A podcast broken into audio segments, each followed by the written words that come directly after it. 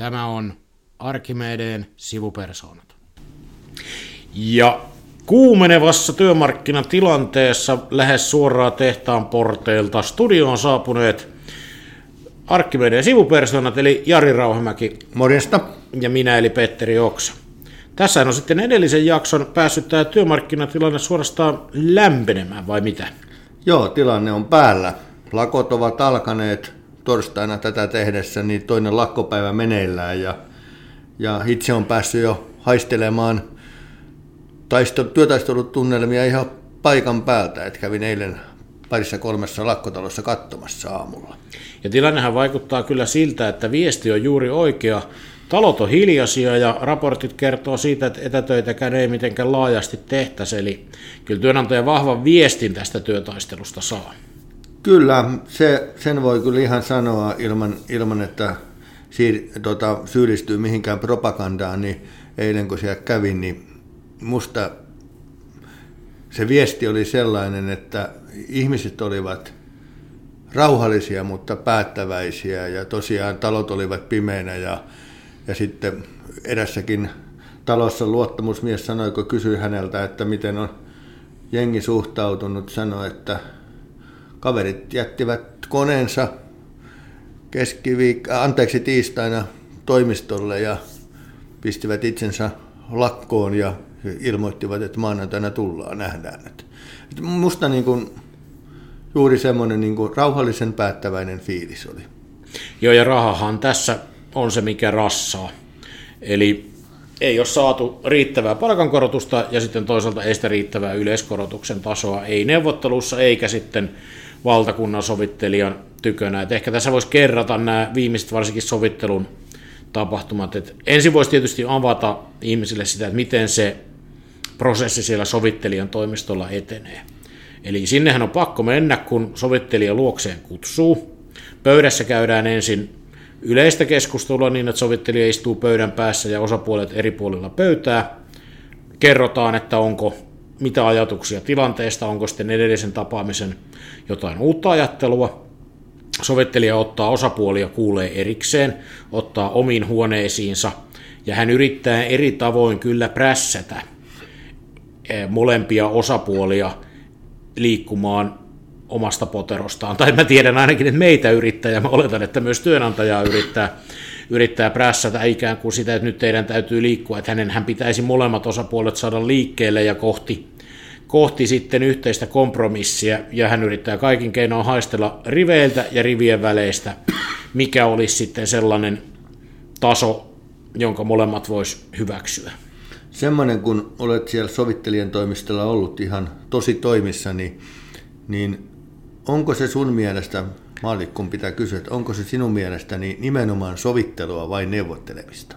Se on sovittelua. Ei, ei sovittelijan toimistolle kokoonnuta neuvottelemaan. Tämä on hyvä, hyvä huomata ja, ja käyttää myös oikeita termejä, termi, termejä, kun tilanteesta puhutaan. Semmoinen kysymys sulle tuohon, että kun tässä on muutama viikko tässä mennyt, kun ollaan edellisen kerran oltu mikrofonin äänessä, niin selittäpä minulle nyt ja, ja kuulijoille se, että minkälaisen sopimuks, äh, anteeksi, sovitteluesityksen – teollisuusliitto hylkäsi. Mitkä ne prosentit ja kustannusvaikutukset? Mulla ainakin, niin kun mä luen lehtiä, niin mulla on hyvin, sieltä syntyy hyvin erikoinen, on, on kuutta prosenttia ja on mitä milloinkin. Et mikä se sisältö oli? No tässähän on hyvä huomata, että tässä tapahtui vähän sellainen onneton, että sillä niin sanotulla kokonaiskustannusvaikutuksella siitä puhuttiin palkankorotuksina kaikille, ja tähän nyt ei pidä paikkaansa. Ensinnäkin on kahdet eri prosentit, oli hylättiin kahden vuoden sovintoesitys. Eli on prosentit ensimmäiselle, eli tälle vuodelle ja ensi vuodelle vuodelle 2024.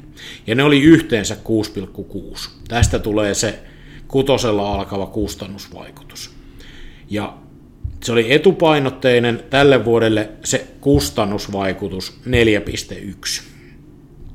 Ja siinähän ei pysyviä palkankorotuksia oli kolme ja puoli, joista yleiskorotusta, eli sitä palkankorotusta, jonka ihan joka ikinen saa, oli 2,8. Ja siihen sitten, siihen kolmeen ja puoleen päälle se 0,7 tätä työnantajan jakamaa erää, eli jonka työnantaja jakaa sitten osalle työntekijöistä. Ja siihen päälle oli nyt sitten se kertaerä, mistä mekin ollaan puhuttu, joka oli teollisuusliitolle tehdyssä tarjouksessa suuruudeltaan 250 euroa, eli nolla, kustannusvaikutus 0,6 palkkasummasta.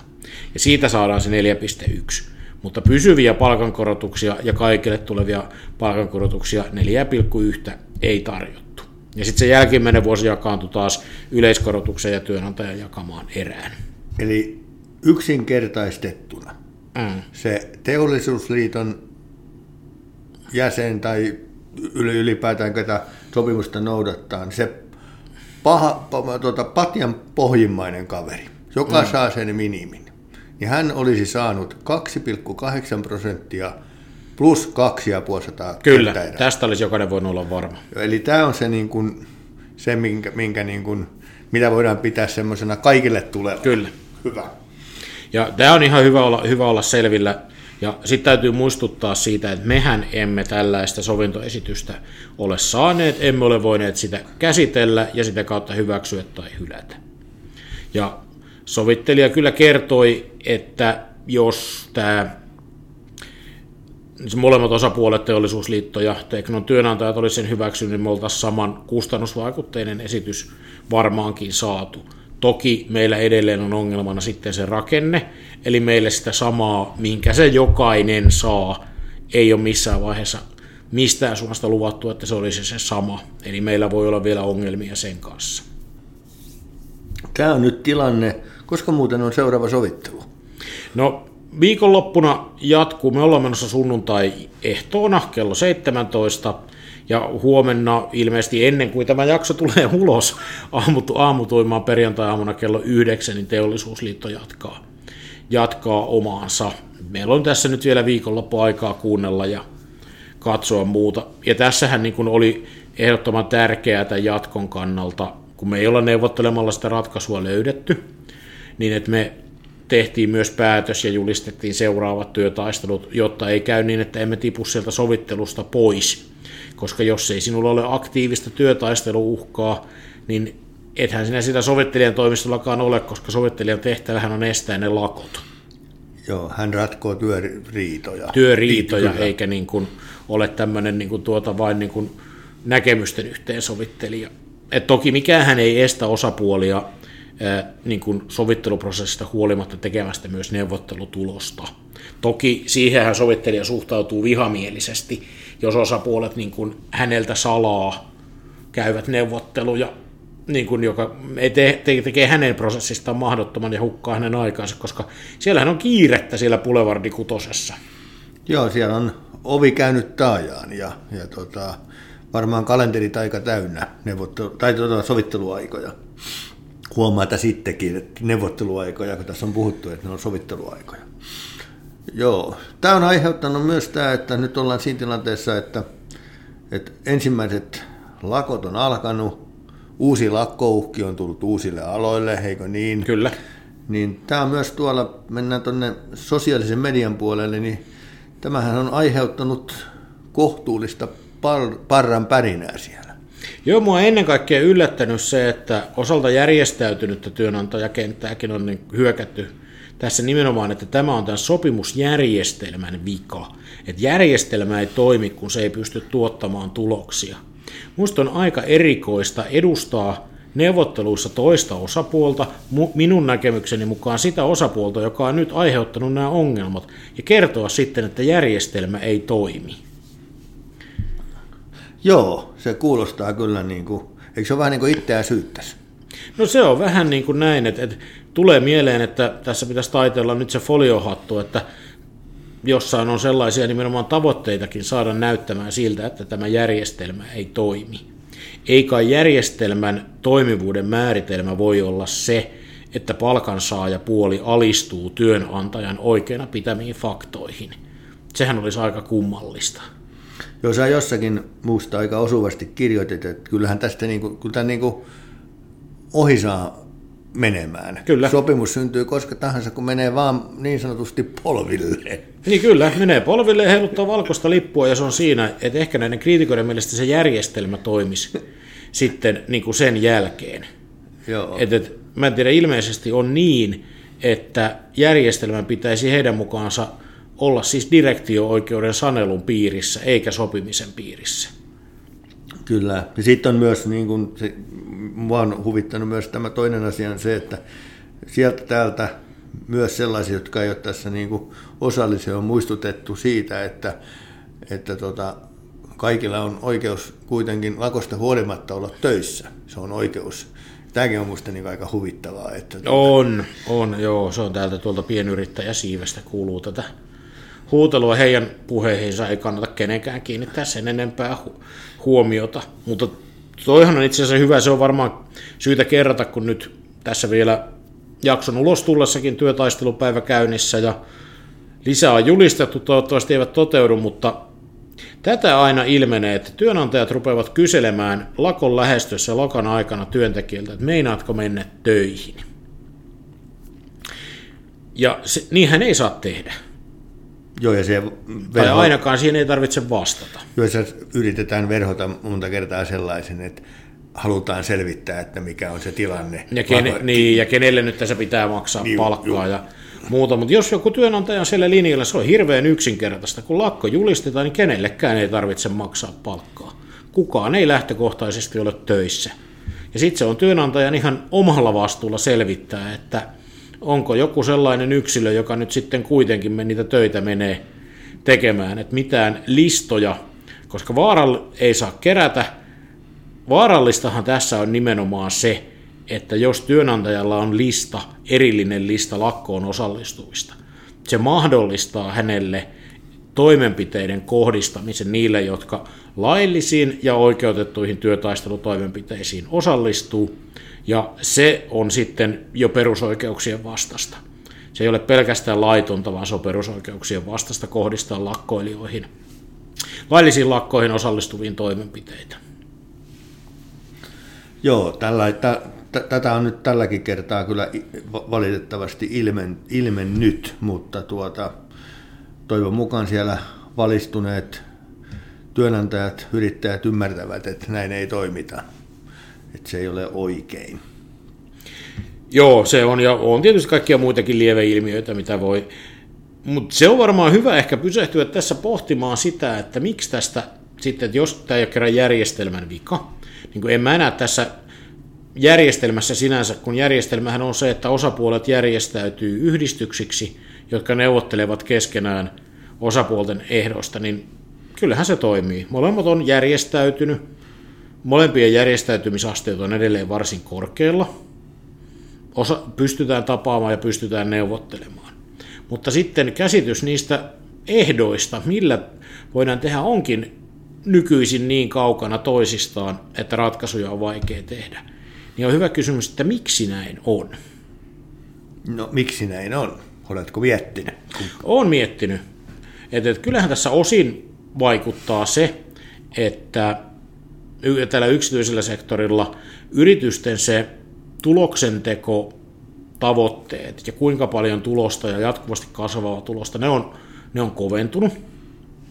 Että niin kuin ikään kuin palkkoja nähdään entistä enemmän kustannuseränä, joka syö sitä syö sitä liiketulosta.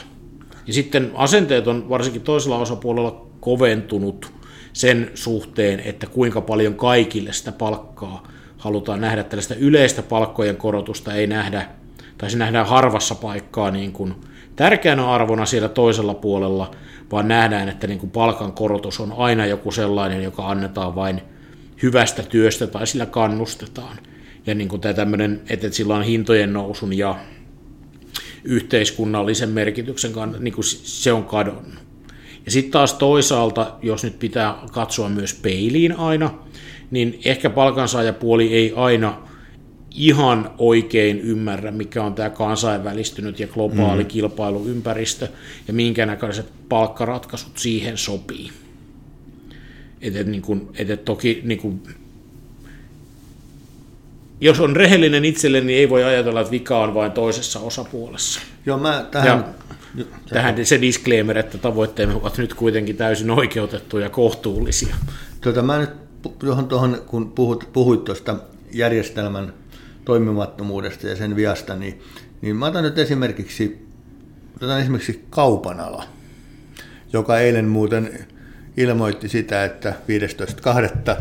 Mm. 15. helmikuuta loppuu peri, työ, työnantajaperintä, eli liittomaksuja kerätä, niin kyseinen liittohan teki syksyllä sellaisen, että ei neuvotellut, edes aloittanut neuvotteluja 23 palkankorotuksista, vaikka mm. niin oli niin kuin sovittu. Niin kyllä mun pitää silloin kysyä sieltä kaupan lintusuunnalta, että onko tämäkin sen järjestelmän vika, että jos on jotakin sovittu, niin sitten ei toimitakaan sen sopimuksen mukaan. Musta se ei ole järjestelmän vika, vaan se on, se on nimenomaan sen toisen sopijapuolen ongelma tämä ja vika. Niin, se, kun jos järjestelmässä joku vika on, niin sehän on se yhteisen ison työmarkkinamekanismin puute. Että juu, on totta, kun mehän kritisoidaan sitä, että tämä työnantajien sanelema vientivetoinen malli ei toimi, eli että viennin pään avaus sanelee kaikille sen kustannusten katon, no sanelu maistuu yleensä tosi huonosti. Työnantajat vastaavat, että eihän tämä ole mitään uutta, että jopa silloin tupoaikana – viennin ratkaisulla oli keskeinen merkitys sille ratkaisulle. Kyllä, näin oli. Mutta siinä ympärillä oli sovittu kokonaisuus. Kaikki tiesi ja kunnioitti sitä periaatetta. Nythän meillä ei tällaista sovittua kokonaisuutta ole, eikä minkään näköistä työkalua, jolla alakohtaiset erot otetaan huomioon. Että kyllä, vaikka toisen esimerkki, se kauppa, niin onhan se ihan eri tilanteessa kuin mm-hmm. joku muu osa esimerkiksi palvelusektoria korona-aikojen suuri hyötyjä ja liiketulokset aivan taivaissa. Ja sitten samaan aikaan meillä taas yritykset ilmoittelee ennätysosingoista ja sitten ei haluttaisi kuitenkaan niin kuin tuota muuta jakaa kuin kurjuutta, niin on tämä aika kummallista. On. Et tota, ja sen takia varmaan tässä tilanteessa ollaan. Tämä on kummallista, outoa. Mm. mm e-, e-, ennenkuulumatonta ei ole. Kyllä näin ennenkin on näitä vääntöjä ollut, mutta erikoinen tämä tilanne on. Ja varmaan on niin, että viennillä ja teollisuudella tavalla tai toisella sopimukseen perustuvassakin mallissa on isohko rooli, koska kyllä kustannuskilpailukyvyllä on merkitystä palkansaajille, halutaan, että ihmisille on töitä. Eihän me niin kuin haluta vetää meidän tuota yritysten mahdollisuutta pärjätä kansallisessa kilpailussa mistään siis pöntöstä alas. Tämähän on niin kuin ihan ihan selvä, mutta se, että sen sanelee joku ja että sitten hirttäydytään täysin kiinni siihen, että niin kuin tuossa esimerkissä, että ei edes aloiteta neuvotteluja mm. ennen kuin jostain muualta on ratkaisu. Kyllä kai kauppa nyt sentään tietää, että mitkä heidän katteet on ja omat ennusteet ja niiden pohjalta voisi sitten alkaa sorvaamaan. Niin, juu, ei he, ei he voi olla riippu, riippuvaisia siitä, että tota, mm Enkä mä ymmärrä, miten viennin kustannuskilpailukyky muuttuu siitä, että paljonko kaupan työntekijälle maksetaan palkkaa. En, en, en minäkään ymmärrä. Ymmärrä, kyllä. Tota, mites nyt sitten sunnuntaina, sunnuntaina tota, menette sovitteluun ja tuota, olette sen aikaa, kun olette ja, ja sitten tota, sitten taas mennään eteenpäin ja katsotaan, että tapahtuuko jotain, tuleeko sopua vai ei. Vai mikä sun en, ennakkoaavistus on, että liikkuuko tässä nyt, kun ensimmäiset lakot on menossa, niin alkaako tässä jotain oikeita liikettä tapahtua? Jos... Niin, iso merkityshän varmaan on siinä, että mikä tämän kolmen päivän jälkeen on työnantajan näkemys ja arvio siitä, että kuinka tehokkaasti nämä lakot puri. Kyllähän he siitä saavat viestin siitä, kuinka tosissaan palkansaajat siellä työpaikoilla on että he on nähnyt järjestöjen viestiä ja kuullut sen siellä neuvottelupöydissä, mutta tämähän on se kohta, jossa se työntekijöiden tahtotila piirtyy selvästi esiin. Että kyllä jos ja kun on niin kuin näyttää, että nyt kyllä homma pysähtyy ja kaikki on näiden tavoitteiden puolella, niin eiköhän se ajattelua voi muuttaa ja siihen vaikuttaa. Ja sitten taas sinne helmikuun puolen väliin 15. päivä alkaen alkavien työtaisteluiden uhkahan on jo melko massiivinen. Puhutaan käytännössä koko yksityinen niin kuin tuota, sektori oleellisilta osiltaan, kun sekä kuljetusteollisuus että kauppa uhkaa pysähtyä, niin olettaisin, että mieluummin sitten aiemmin kuin myöhemmin. Että et kyllä mä ne varmaan haluaisin ainakin uskoa, että jo tuossa ensi viikonloppuna tai viimeistään alkuviikosta nähdään ratkaisuyrityksiä.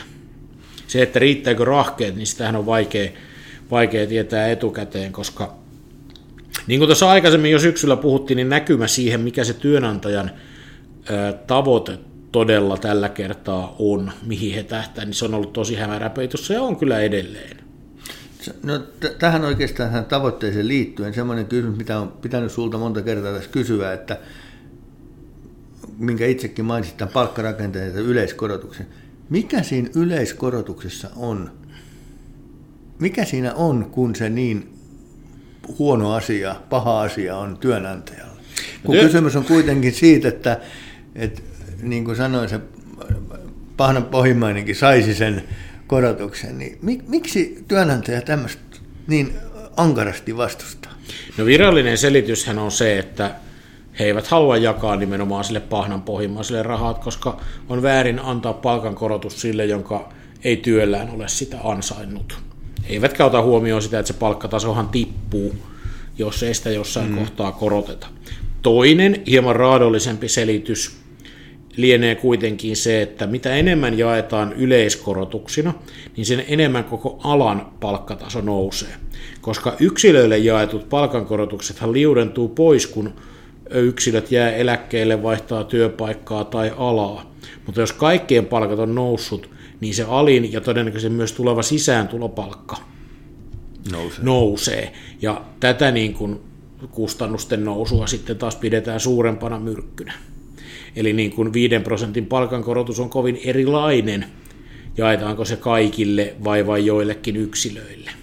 Vaikka niin kuin kustannusvaikutus siinä ensimmäisenä vuonna sille yritykselle onkin ihan sama, mutta sitten kun mennään vuosia eteenpäin, niin se ei olekaan ihan sama. Mutta jos sä ajattelet sitä, sitä tuota pajan työntekijäporukkaa, niin tähän johtaa sitten siihen, että kymmenen vuoden päästä siellä on kaveri, joka on niin kuin samassa jamassa kuin se on tällä hetkellä, jos tämä niin kuin Kyllä. tahtotila menee. Kyllä, hänen suhteellinen asemansa on kurjistunut tosi paljon. Joo. Kyllä mun täytyy sanoa, että ei se oikein musta hyvältä kuulosta. No ei, ja sitten siinä on tuota, pitäisi muistaa sekin, että tämä niin kuin jatkuva kustannusten tai palkkojen nousuhan kirittää myös toimimaan sitten paremmin ja lisää sitten, sitä on vaikea nyt muistaa, muistaa kun inflaatiolukemat on mitä on, mutta semmoinen terve inflaatiohan kuuluu talouteen ja sehän, sehän syntyy nimenomaan täältä. Ja sitten taas tässä poikkeustilanteessa se mua edelleen hämmästyttää se, että meillä ei yhtään keskustella siitä, että että mikä se ostovoiman alentumisen merkitys mm. meille Suomen taloudelle ja työllisyydelle on. Kun sillä ennusteessa näkyy, että vienti tänäkin vuonna kasvaisi, mutta silti ennustetaan bruttokansantuotteeseen miinusta ja työllisyyteenkin miinusta. Sehän tulee nimenomaan sieltä kotimarkkinasta, eli sen takia, että palkansaajien ostovoima laskee. Ja sitten tästä ei haluta huolehtia. Joo, tämä on, niin kuin aikaisemminkin sanottu, niin tämä on kyllä, kyllä ollut erikoista, että olemme kyllä kiitettävästi yrittäneet tätä pitää esillä, mutta ei se kauheasti ole niin kuin e, su- suurempaa keskustelua. Ei, ei ja mua, mua hämmästyttää, että ei ole esimerkiksi niin kuin, ö, taloustoimittajien analyyseihin Sinne päässyt, päässyt mukaan, koska tämähän olisi niin merkittävä tämän meidän koko talouden pärjäämisen kannalta. Kyllä. Mutta jäämmekö me nyt katselemaan, mitä tuolla kentällä tapahtuu ja sunnuntain sovittelua ja ja, ja Näin. Ehkä, me, ehkä me seuraavan kerran jo voidaan perata syntyneitä sopimuksia. Näin tehdään. Toivottavasti seuraavalla kerralla voidaan tosiaan käydä läpi, että mitä on sovittu ja miksi. Ja ne olisi iloisia asioita, eikö niin? Kyllä. Ne olisi iloisia asioita, kyllä, koska kyllähän työmarkkinat ja jokainen työntekijä kaipaa rauhaa ja palkkaansa mieluummin kuin mitään tuota työ, työtaisteluita tai riitaa. Että kyllähän tässä sopimuksiin pyritään. Selvä. Ei muuta kuin palataan asiaan. Kiitoksia kuulijoille ja sinulle. Kiitos. Moi moi. moi.